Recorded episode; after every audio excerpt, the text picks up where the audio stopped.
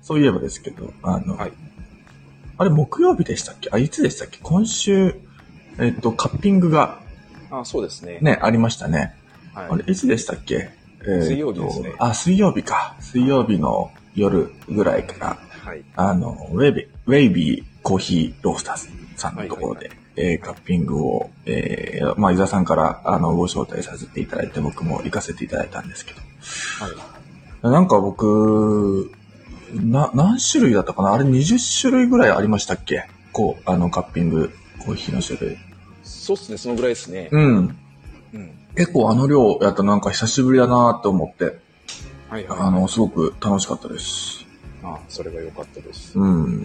はね、あのーカッピングっていうと、あのーまあ、聞いてらっしゃる方は、コーヒー、えー詳しい方もいらっしゃるとは思うんですけど、あのーカッピングって調べちゃうとね、なんか、治療のカッピングが出てきちゃうんですけど、そうじゃなくて、 そうそうそう、 い。ためてね。あそうそう急にする痛そうなやつ。そうそうそう、めっちゃせ赤くな、っちゃうやつ。そう、めっちゃ背中に跡ができるやつそうそうのカッピングもあるんですが、そうではなくて、まあ、コーヒーのテイスティングですね、味を確かめる、うーまあ、いろんなコーヒー、いろんな20種類ぐらいの、まあ、種種類は、まあ、あれか、別に何種類でもいいんですけど、あの、そういうコーヒーの味を確かめるっていう方法がカッピングとか言ったりするんですけど、それにちょっと参加させてもらったんですが、今回なんか、ニカラグアでしたっけえー、コスタリカか。ニカラグア、グアテマラですね。うん。ですよね。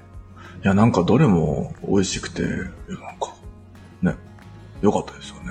そうですね。うんはい私なんか僕緊張しちゃったんですよ。あの、なんか、あの、あんま初めし、 ての人いっぱいいる。そうそうそうそう。 ね。初めての人いっぱいいて、で、初めて、まあ、ウェイビーさんのところ、渋谷は行ったことがあるんですけど、あの、池袋の方は初めてだったんですよ。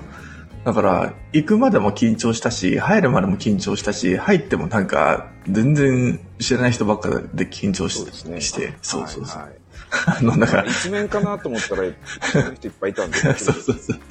だからなかなかこう、コーヒー目の前にあるんだけど、こう、飲んでいいのかもわからずみたいな状態だったんですけどね。うん、最初。僕が途中で現れたので、はい。あ、そうそう。伊沢さんが入ってきたタイミングで、あの、あ、どうぞみたいな感じでカッピングも、はあの、2回目なのかなわかんないですけど、はい、始まったんで、あの、ぶち飲めたは良かったんですけどね。ですね。そうそう。あれ、違うんですよ。あれ、1回目のの継続だったんですよ。ああ、そういうことですね。はい、そうです。あー僕ら、僕ら来るの遅かった。なるほど、なるほど。うんうんうん。そうです。まあまあまあ、いいですね、その話は。そうですね細かいことはい いです。細かいことはまあまあ、ヒットして。でもなんか、そう、久しぶりで、あの、まあ、よくね、メイベイさんのところではよくやらせていただいてたりはするんですけど、あの、他の場所でやる機会ってあんましなかったので、緊張しながら、ちょっと、はあの、カッピング、カッピングスプーン口つけても大丈夫ですかみたいなことを聞いたりして。 あいいやの、それはでも重要っすあね。ね今ねそうそうあのそ店のスタンスがやっぱあるんで。う。そう、そこちょっとまず聞いて、あ、そうです大丈夫ですよっていうところで、あ、あ、わかりましたって言って、あの、やらせてもらいましたけど。そうなんですね。カッピングって、その、カッピングボールに、うん。えっと、本当に粉をそのまま入れ、そこにお湯ダーッと注ぐ、うん。注いで出すっていう。で、上澄みをすすって飲むっていう、スプうんうんうんーンですくって少しずつ、こう、テイスティングするっていうやり方なんですよね。そうですね。で、コロナ前はみんな、そのスプーンをすす、スプーンを、自分のスプーンを使って、自分の口ですすった後に、それを洗って、うん。っていうことをやってたんですけど、やっぱりコロナね、などいうようになってからちょっとそれは衛生的にっていう話もあって、うん。カップにこうね、ちっちゃなカップに移してとか、別のスプーンに移してするタイプっていうのがまあ、うんうん。にみんなしましょうっていうふうなことになったんですけど、やっぱりそれだと、あの、フレーバーが感じづらかったりとかするうん。でであのコロナがまあ明けてきたというところもあるのでだんだんこう元のタイプに戻ってくるところもあるし、まあ、今まで通りちょっとカップに移してというところもあるしっていうふうにうん。それはその主催のところを決めてやってるみたいそうですよね。うんな、。はそうなので、こう、コロナ方式を続けているところもあれば、まあ、もうそれが終わってるところもあればっていう感じでいすはいね。そうですねうん。これからも多分そのままずっと続くと思うんでうん。その開主催主催者の方に一応確認してうんうんうん。そうですみたいなのねが。あるでしょうねうん。そうですね。はそう。なのでまあまあそこら辺は聞きながらも、あの、はい楽しくやらせてもらいましたけど、はね。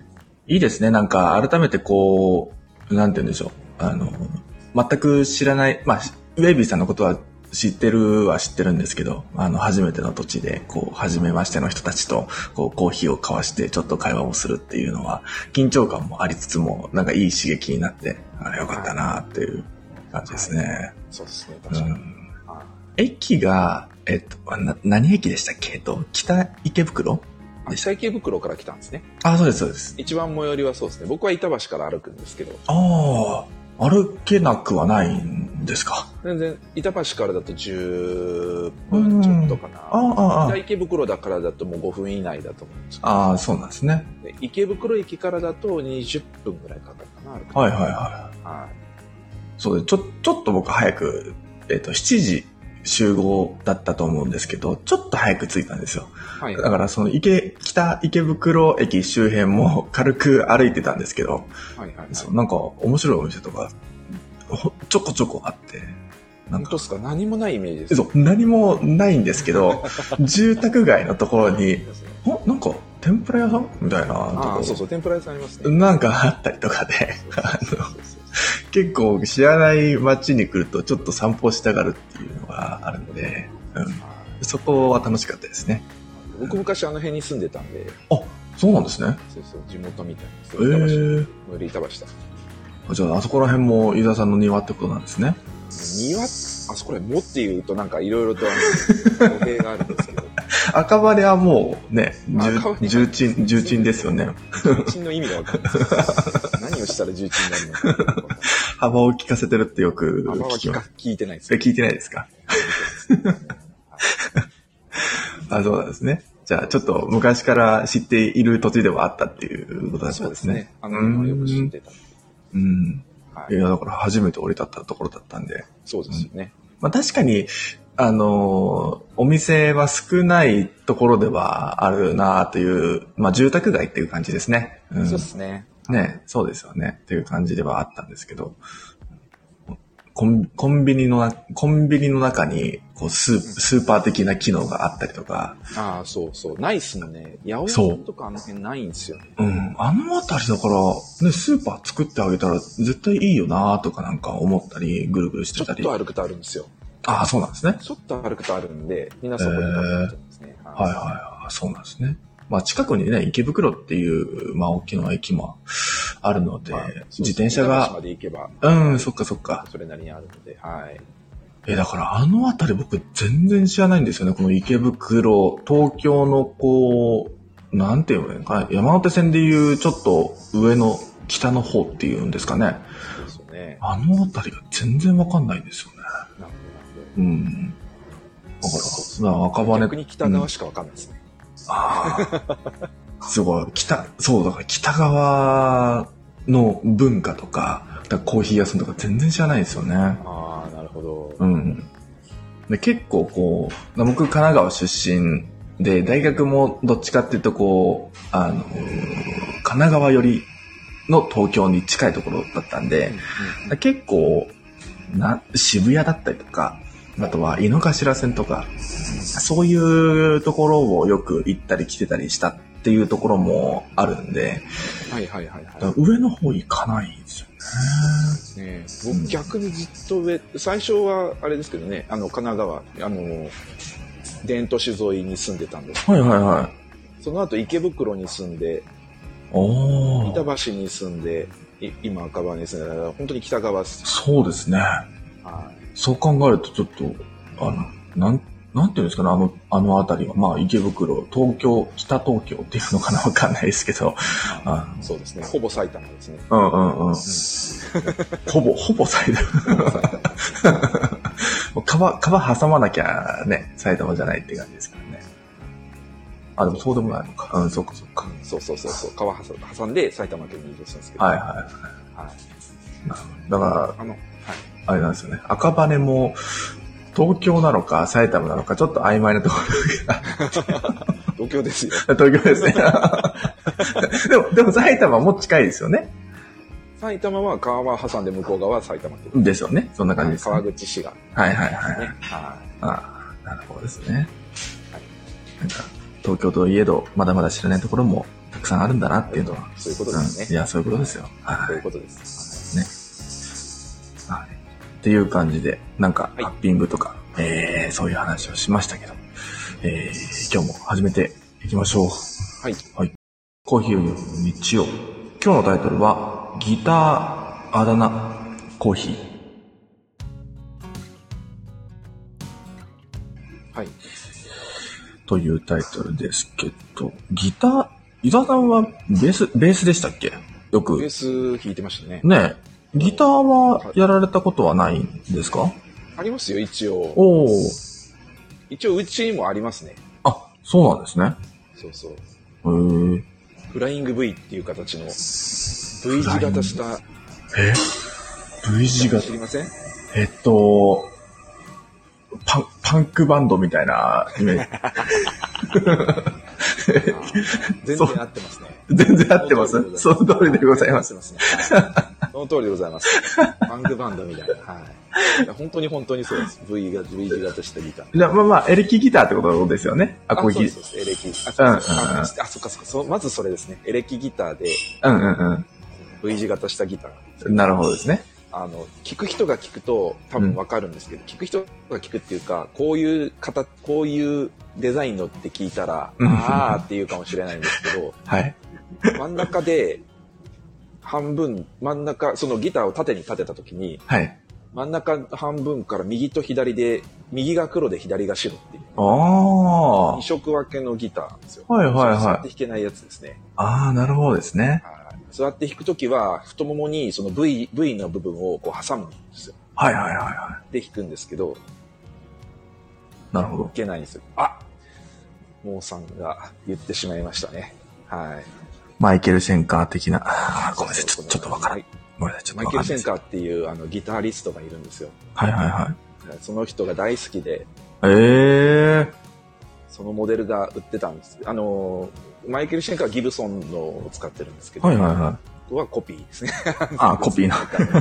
使ってい。なるほど。売ってたので買ってしまいました。ああ、そうなんですね。いやいやいやいや、そんいなけそんな。ないのにい買ってしまって。や、いいじゃないですか、なんかね。そっか。いいっすそのね。頃にはもうベース弾いてたんであんまり。あああのああでも、ベース弾ける人って、まあ、なんていうんでしょう。ちょっとこう、弦の扱い方とか、こう、ギターの感じとか、な、慣れてるような気がするんで、すごく、ね、親和性高いような気がするんですけどね。そういやそうでもないですか。ー指が動かないですね。ああ、まあ、ベースってね、一本、一本というか一音ですからね。あの、まあ、二音で弾くこともありますけど。そうですまあ、というよりももう指が動かないですね。まあ、行動を抑える、ベースで行動を抑えるって基本ない、そうですねも。ちろんありますし、うん、はい。あんまり弾けない指が動かないですね。あんまりそうか。僕逆にギターとか、まあ、エレキだったらまだいいですけど、こう、アコギとかだともう指が痛くてしょうがないんですよね。いや、エレキも痛いっすよ。あ、エレキも痛いですかっていうか、そうですね。ちょっとまだ柔らかいじゃないですか、弦が。あの、それは単に柔らかい弦を張ってるだけですよ。あ、そういうことか。そういうことで結す局、ね。弦の太さ、はいはいは要するに太い弦張張るとピンピンに張るんで痛いんですい。うよ。ん、うん、うん。で細い弦張れば柔らかくなる。それはアコギでもエレキでも一緒。そっかそっか、そういう。あ、じゃあどっちも、どっちも痛くななっちゃいますね。そうなってくると。そうですね。そうですね。クラシックギターみたいにナイロン弦だともうちょっと指あには優しいですけど。あ、なるほどですね。はいまあ、どっちにしても、あの、ちょっとひ、ずっと半年ぐらい弾いてないと、あの、指の先がふにふにになって、あ、そうそうそう。あの、痛いので、ギターとか長い、うん、ギターとかベース弾いてる人って結構指先硬いですよね。 血だらけになりながら最初頑張るっていう感じですね。怖っ出血しても、ね、指の先が向けちゃって、うわ最初のうちは血だらけになる。ーやめてくださいよ。白黒のギターが3色になっちゃうじゃないですか。染まりませんか染まりませんか ら。染まりませんよ。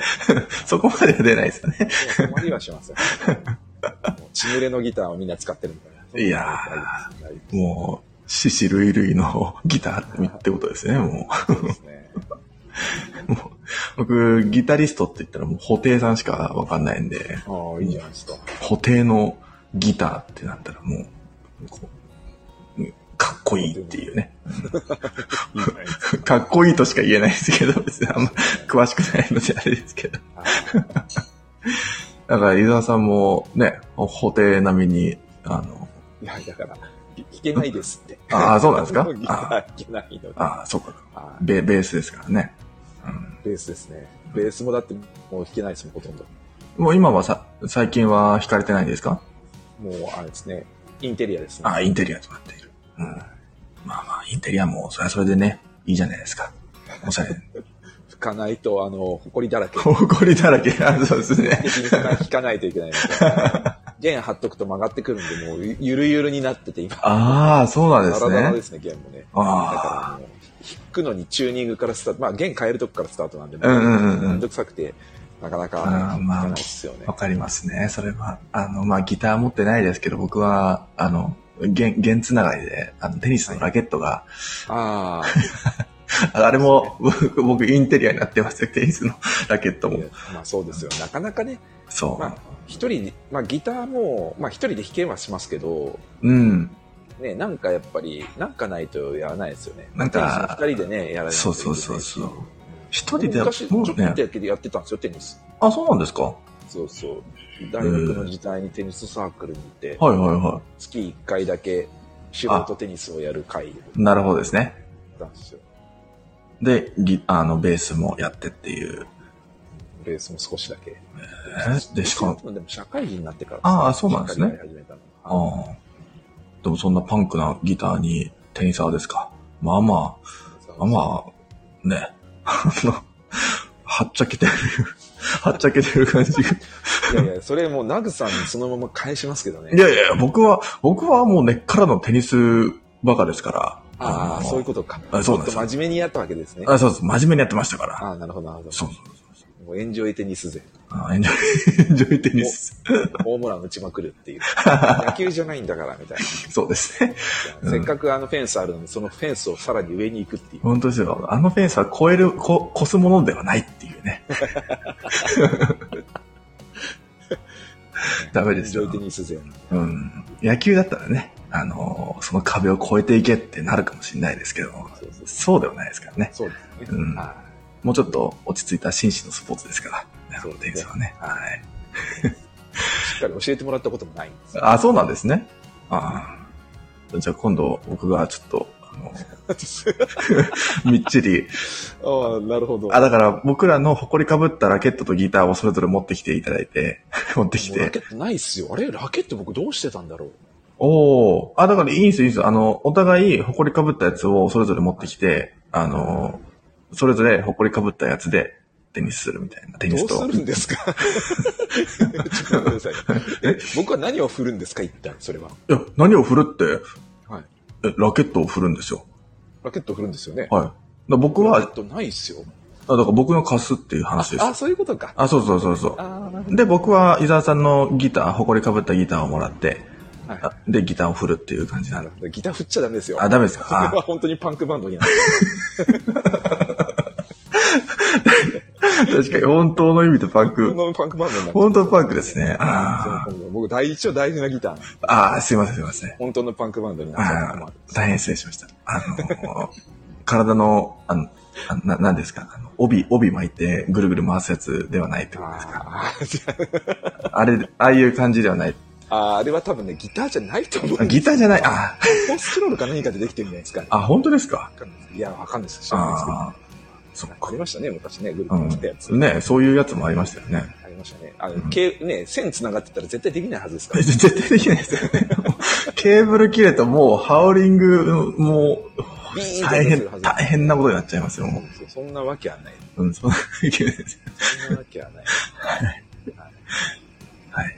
っていうギターと、はい。あだ名ですけど。あだ名、あだ名、はい。伊沢さん、あだ名ってなんか、学生の頃とかありましたいや伊沢さんですよね。待って待って待 って、ちょ、待って、ちょっと、それは衝撃的すぎなんですけど、ちょっと学生の頃持ってないよな。僕だってな、な、なぐんじゃないですか。結構、共通で、どの年代に関しても、なぐっていうのがうあって。んそうですよね。うんい。や、よくわかるんですよ、それは。はもう全然あだ名で呼ばれいやあだ名をなんか言われてた経験ってあるっちゃあるんですけど、はいはいはい。うん、ザザバチンとかですかそれ違う人じゃあ、ないそっちが、あ、そっかそっか、違う。違う人じゃ違ないいます。それ違う人ですよね、うんあと、や、矢沢さんとかうでん、そすれだか。から違う人あ、そっちが、 英吉ですよあの、え、吉あとギタえーギターつながりです。ギターつながりでねあそうそうそう。そうそう矢沢も違いますねあ、違うんですね。あユーザーは、あそれはあれスキー場ですあ、スキー場です。はい長野県です。長野県あ新潟か新潟です。うん新潟長野県うんまあまあいいや、まあまあそこら辺はそこら辺ですよ。はい、そこら辺のスキー場でしたね。あそうっすよね。えじゃあ本当に伊沢さんんぐらい。あはい全然記憶にないんですよ。あー、そっか。まあ、まあ、呼び捨てだ呼っびた捨。てにされるぐらい。はいはいはいはいはい。下、下の名前で呼ばれることとかはなかったんですかこなういっ。すね。あ、な、そうなんですか。もうだからすっごい違和感が下の名前で呼ばれると。ああ、そっか。そうですね。アグロタケシですよね。ねえ、だから農園名で呼ばれるぐらいですよね。あれねちょっとびっくり するんですよびっくり最初、アグロタケシが出始めてきたときに、はいはみん。な、たけし芸者、たけし芸者って言うんですよ。めっちゃドキドキしますよ。え、だか俺なんか呼ばれら、てると。うんなんか呼ばれてるというか、もう、伊沢さんがもう、作らなきゃいけないっていう使命ですよ、それはもう、将来的に。違う違う違う。もうできちゃってるもんだから。 いやいやいやいや。だから伊沢武史農園で、あれですか。あの、張り合うんですか。あそうそう、張り合って、こっちが本物の武史芸者だっていうところをね、ああの、張り合っていただけたらいいーいいんじゃないですかね。完全にね。そうですねそうそれはね。うん。 あ、チーポーさんからあのコメントいただいてますけど、あの、シアトルのカフェにはい。行ったっていう。はいはい。あら、ありがとうございます。あの、どこでしたっけあの、名前忘れち ゃった。私もちょっとどこだっけちょっとね、 ま、前すぎて。なんか何か、なんか、なんか言った話があうるんんで す。この、スタンダード、あの、ニュースレターで載ってたんじゃなかったでしたっけ 違う。が、スプラッジか何かに乗ったかどっちかだったと思うんですけど。そっかそっか、スプラッチアワードかなのんかに、うん、確かにそうですね。アワードかなんかだとはいはいはいはい、あったかもしれないですね。はい。それで、まあ、今、あの、まあ、厨房さんという方がアメリカに住んでらっしゃるので、ちょっと、あの、お伝えしたところ、あの、行っていただいたみたいで、よかったですね。でも久しぶりに行ったら別のお店に変わってたということはもうないんですね。あ、もしくは店があ、本当だ、本当変わってるのか。だ。ああ、そっか。うんまあまあ、よく、ね、ある話かもしれないですけど、あはい移動してるのか、ねなんかなっちゃったのかわかんないですが、まの、あね、どうなってるのかそういうこわとかんないですけど、はい。ですねはいあ、ごめんなさい、伊沢さんのせっかくのあだ名のところ、ああだ名決め、決めるコーナーだったのにすみません。そんなこと言ってましたかあ、違いましたっけ あだ名がき、あだ名がないんだっていう相そ談こまでしか言ってないですよね。あ え相談じゃなかったでした伊沢さんの。ええ、パ違いますよ。うん。あ、別ちにあ本当ですかなんだ。パパちゃんカフェですね。パパちゃん語カフェ。あーでした。そっかそっか。じゃあちょっと別の場所にえー移動したのか、えーもなう、くなっちゃったおーね、別の名前になったかなくなっちゃったか、でちょっと残念でしたが。はあ、そうそうそう。だから伊沢さんのね、あだ名、募集中っていうことで大丈夫ですかい。そうです。それいや、別に補充はしてないです。 募集してない。あー、本当ですか。あの、もし、伊沢武史で、何かね、あの、いい、面白い話題があれば、 あの、あの採用いたします。僕が採用いたしますので、あもし、あの、レターとかでね、あの、このあだ名ってどうでしょうっていうのがありましたら、あって、あの、いいのがあれば、来週採用して、その名前で伊沢さんのことを呼び続けますので、怖っ怖いですね。うん、だから、来週聞き、来週の放送を聞き始めた人はちょっとびっくりしちゃうかもしれないですね。そうですね。人変わっちゃったのかなって。あれ誰みたいな。声一緒っぽいけど、誰うん。ちょっと名前変わってるけど、みたいな感じですけどね。うん。ちなみに僕に拒否権はあるんですよね、もちろん。あ、いや、いや、ないですよ。 そんな、そんな、そんな、ある見、せてくれないわけなんですね。はい、あなのるほど。ーあるわけないじゃないですか、そんなね。でも、もうさん、大喜利にしたら違うことになるあちなみにもう、あのーね、湯沢温泉と、えーまあ、湯沢石場と、あと、矢沢永吉えーはもうすでに出てるので、その辺は、はい、皆さん、はいあの不採用となります ので、お気をつけでくございます。ださい。はい。もうちょっそれはだと、 ってだから違うものだから。あそう、だから、ザワチンもダメですよ。あの、ザワチもダメです。ザワチンもダメです。はい。違うものなんですよ。ですね違う人の名前でそうなんですよややこしいなで。ややこしい。シンプルに面白いやつでっていうところです ね。シンプルがいいとしても面白いわ。いや、だって、お、まあ、覚え、覚えやすいイコール面白いっていうところにもね、繋がってくると思いますので、そううんまあまあ、ちょっとね、あの、てはい必死の抵抗はすると思いますけど、ああ、本当ですか。あの、全然拒否権はありませんので。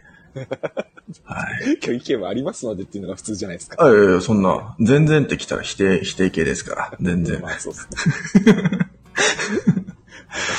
わはいかわかりはしないですけど、はい。はい。ああ、お惜しい。もうちょっとね、ね、あの認めてもらえるかなと思ってたんですけど。はい。はい。という感じですね。はい。ギターとあだ名どうコーヒーと絡んでくるんでしょうか。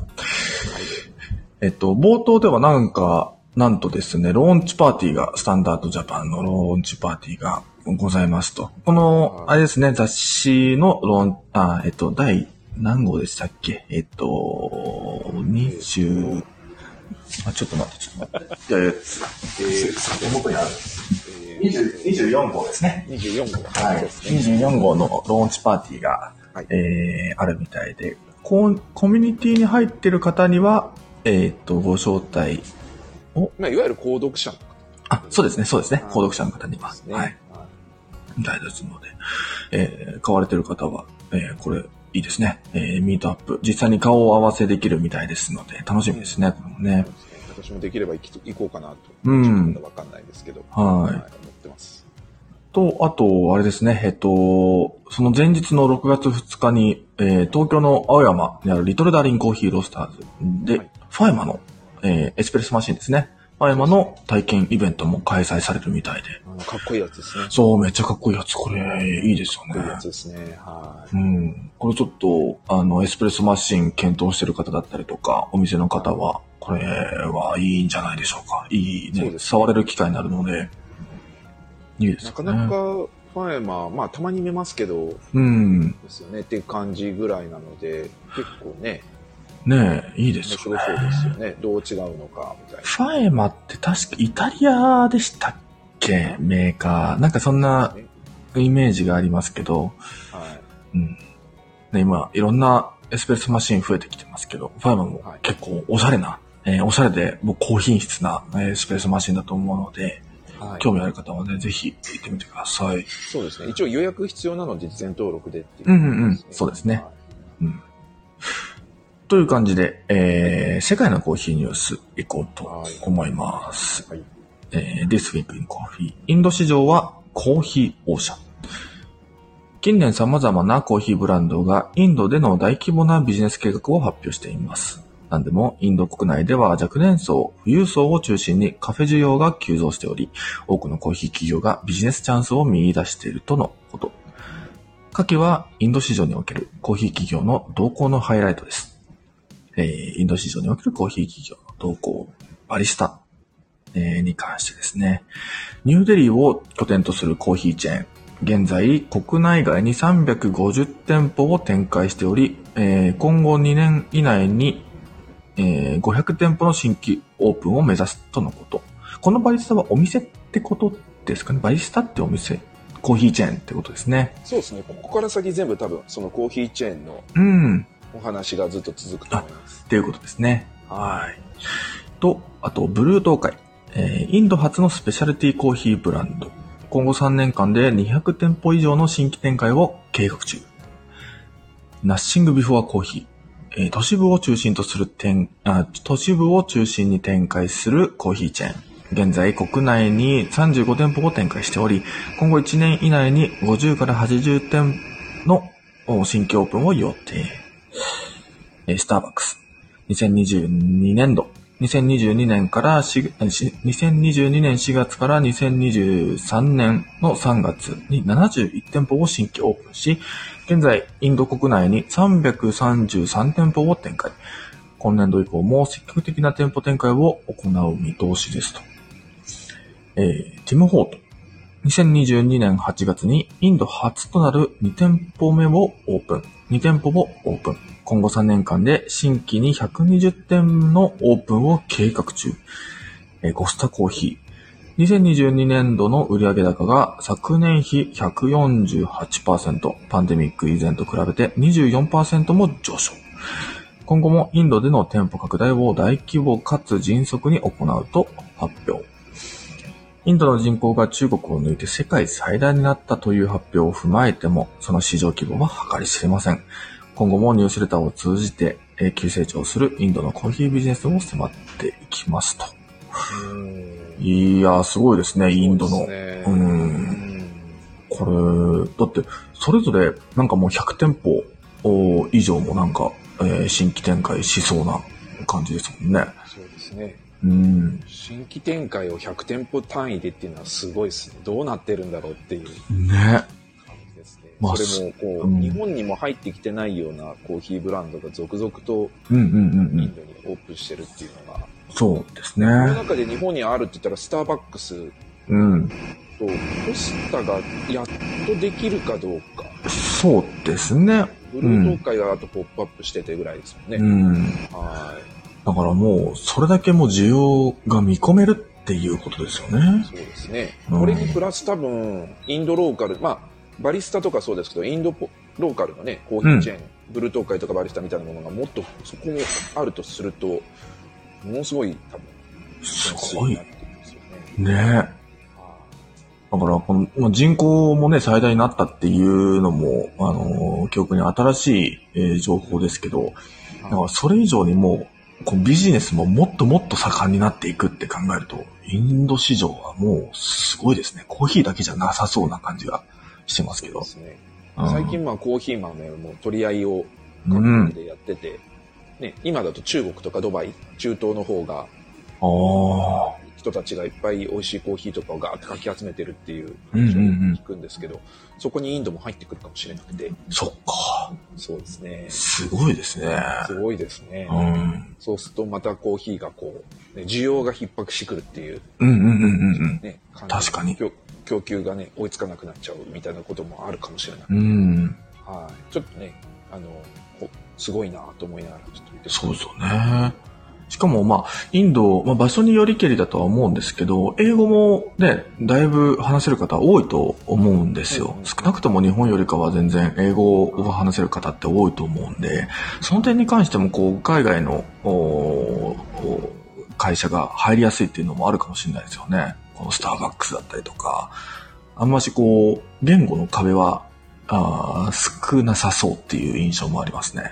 そうですねうん。ちなみにあの日本だとコーヒーチェーンだとどこが一番多いんですかね、えーっとス、スターバックスじゃないですかスターバックスですよね。うん。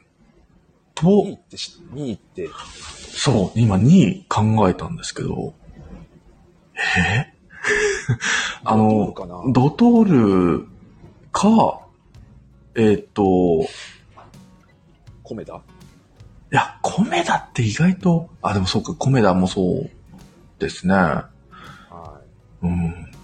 そうそうそう。あと、ベローチェ。ベローチェでもそんなにないですね。ベローチェってなんか首都圏なイメージありますね。そうですよね。うん。カフェで、カフェドクリエとか。クリエムですけもど。うんうんうんうんうん。でちなみに、これ本当かどうかわかんないんだよな本当かどうかわかんないですけど、スターバックスが今1700店舗。へえ、はい。はいあと2位がドトールで1000店舗ぐらい。はいはいはい。 3位が米田でこれも1000店舗ぐらい。そうなんですね。あ僕びっくりして米田コーヒーがこんなになってるの。あ。そうですね。それは、んなんかやっぱ名古屋発っていうのを知ってたからっていうのもありますね。その、そうそうそう。まあこれ、ナグさんにはもちろん話したことあると思うんですけど、コメドコーヒーって、名古屋のうロんーカルコーヒー店、うんうんうん。僕のイメージは、その本当にふ古き昔の喫茶店で、うん。あの、営業のおっちゃんがタバコ吸いながら、新聞を読みながら時間を潰す場所っていううんうんうう、んうん。なぜかこんなおしゃれ店舗が作ってあ白のワールなんて出しちゃってみたいなね。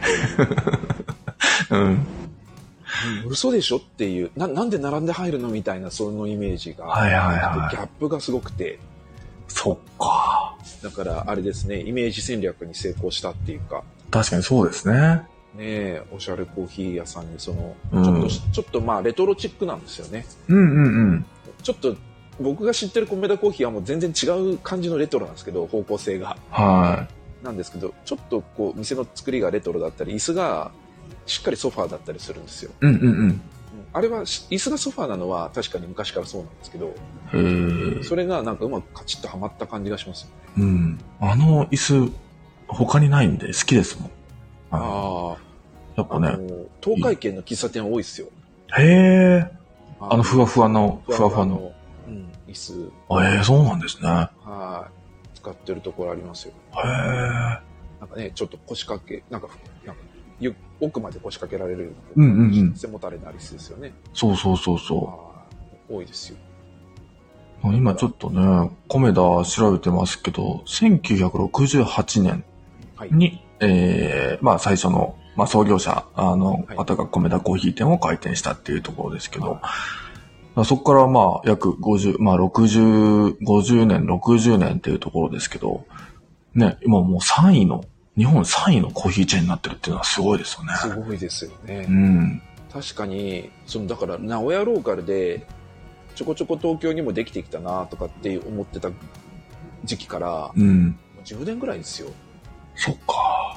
北海道に旅行行った時見た時にはもうちょっと腰を抜かすかと思いました。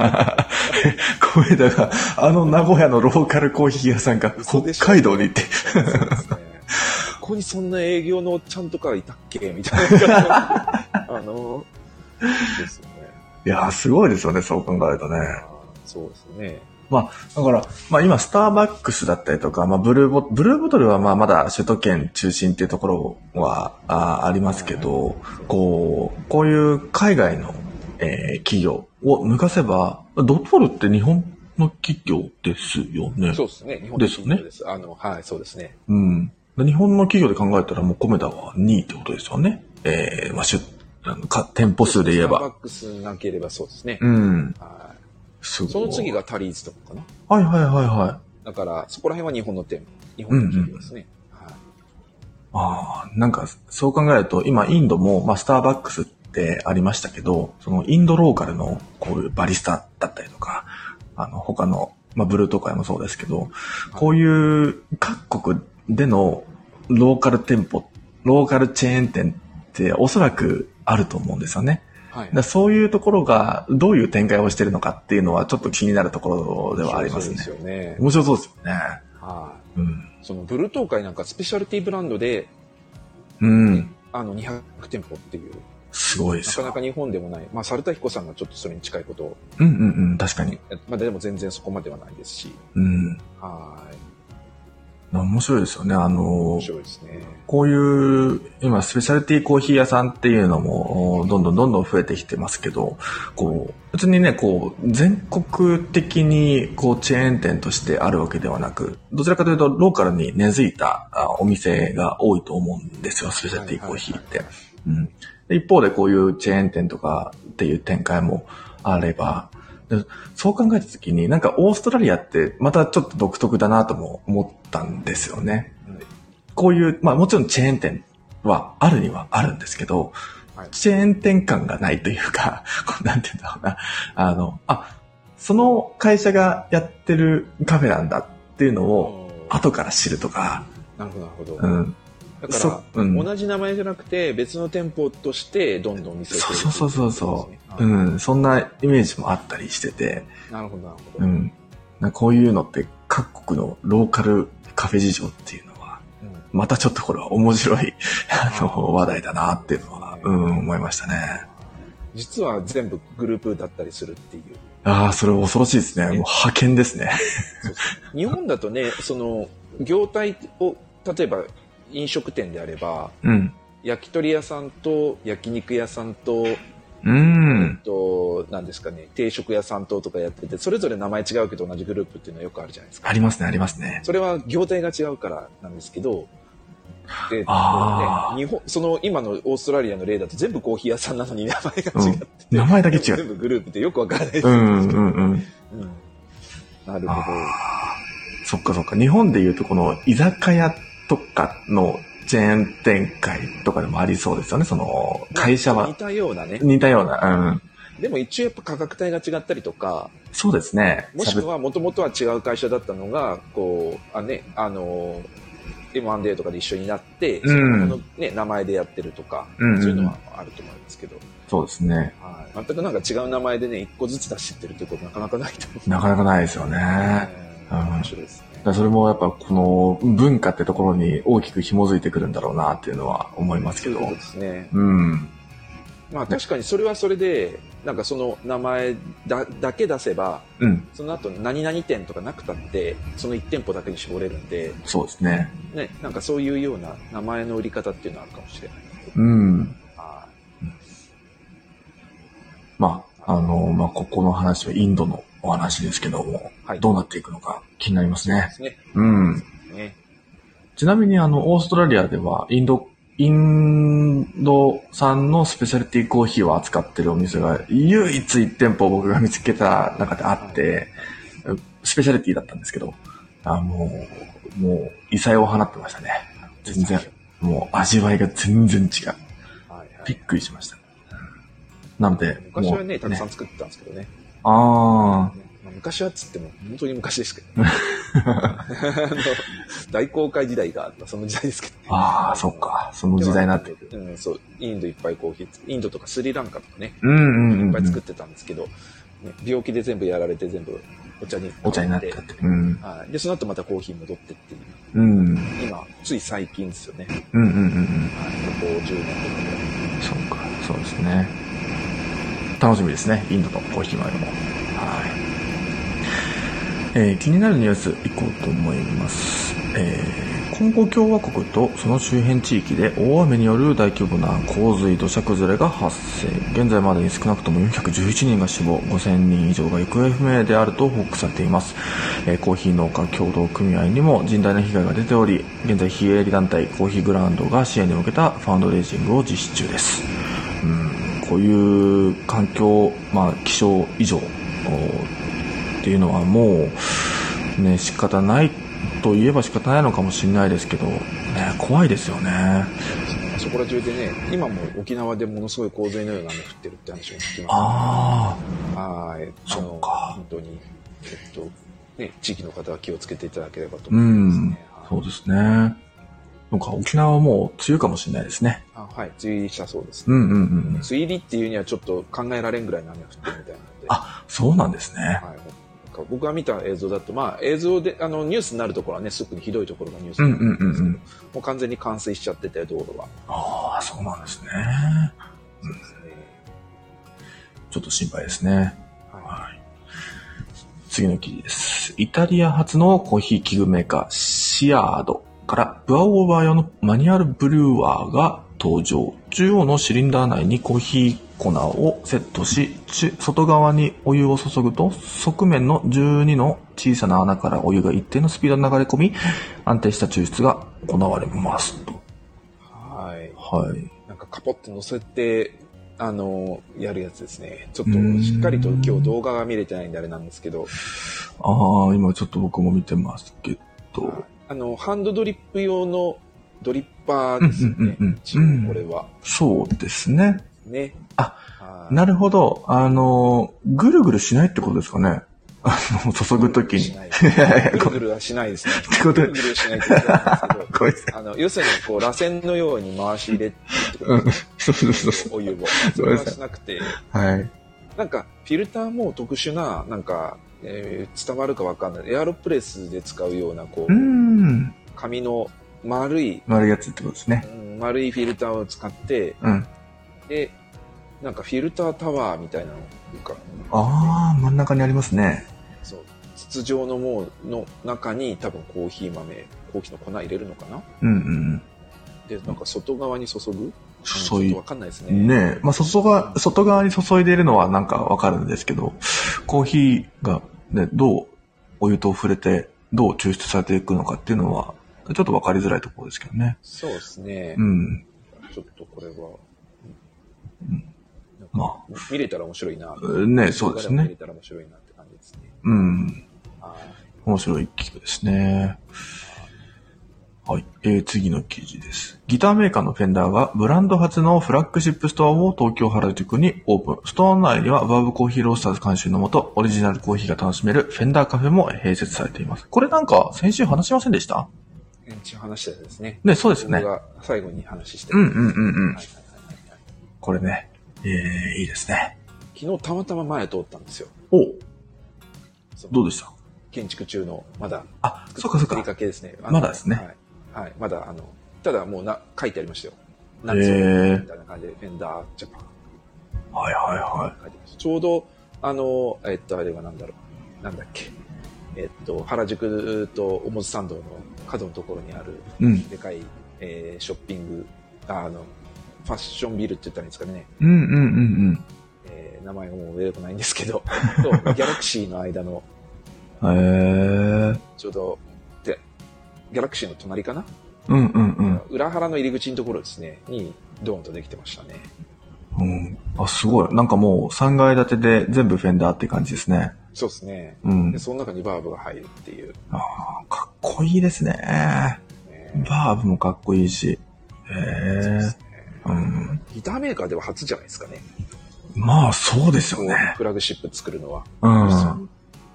ないそうですね。うん。どっかのね、楽器会社が、それを専門に、その、メーカー専門に作ってるようなとこあったとしても、うんうんギターブランド自体がお店を出すのは、うん。うん。では初めてなんじゃないかね、そなうかもしれないですね。うはんいいですね。